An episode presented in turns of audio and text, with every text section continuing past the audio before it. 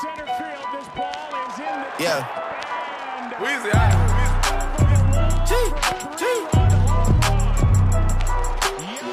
Back home smoking legal. I got more slaps than the Beatles.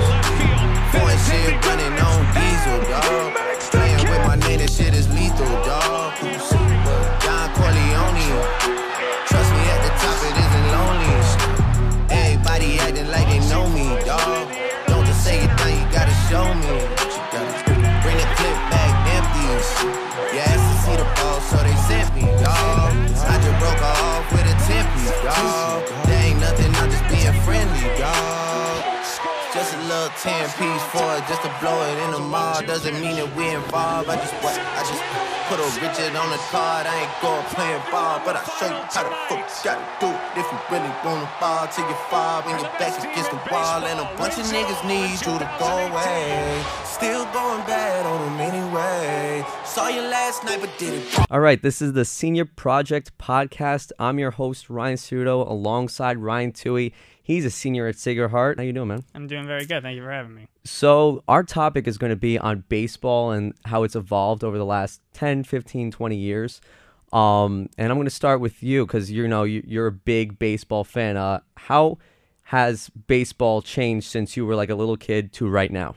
Well, it's definitely become more focused with analytics, I think, is the beginning. I mean, when I was little, you know, it was mostly the way that I played it was the way it would continue all the way through high school, through college, and just up to the majors. You know, they taught you the fundamentals bunting, stealing bases, doing the little things in order to score runs. That's what everything really boiled down to. And nowadays, there's so much more technology involved with all with the statistics um, with major league players. It's much more in depth. There's a lot more science behind baseball. Now, the first thing that really brought me, and I was like, wow, this is actually going on, is Moneyball, the movie uh, that came out a couple years ago um, with Brad Pitt, and it showed the athletics. You know, they had a, they got rid of a couple players, Johnny Damon, Isringhausen, uh, Giambi. Everyone was like, they, they're not going to do anything. Like, it's just clear cut. They're going to win like 65 games. They have no one.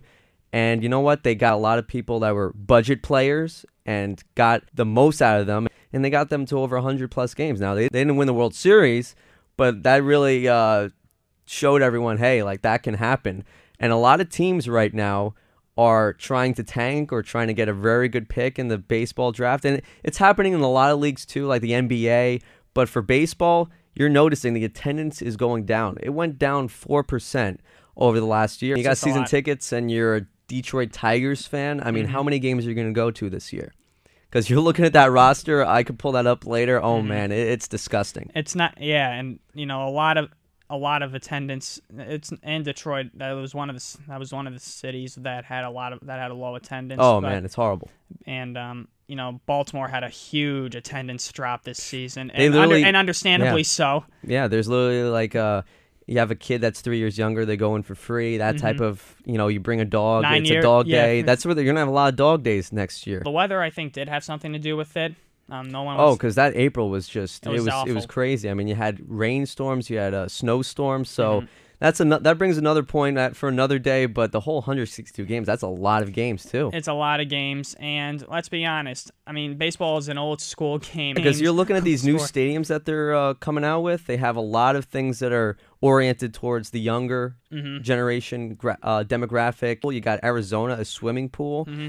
baseball's kind of in a corner right now, I think, because I think there are there aren't many options left in order to attract a younger audience. You The pitch this- clock is the biggest thing, Pitch clock. Um, and they're doing that in the minor leagues right now. The reason we talk about pace of play is our focus is on eliminating the dead time and having as much action during the game as we possibly can have. I understand they want the game to move faster, and they're trying to appeal to younger audiences, which is uh, why I think analytics has also been involved. They wanna they wanna It's, bring. a, it's attracting more jobs. I mean, you're noticing a lot of these managers now. Yes. they're player man. They've played the game, but they're also they had to go to the front office first. a trend, and this is what teams are doing.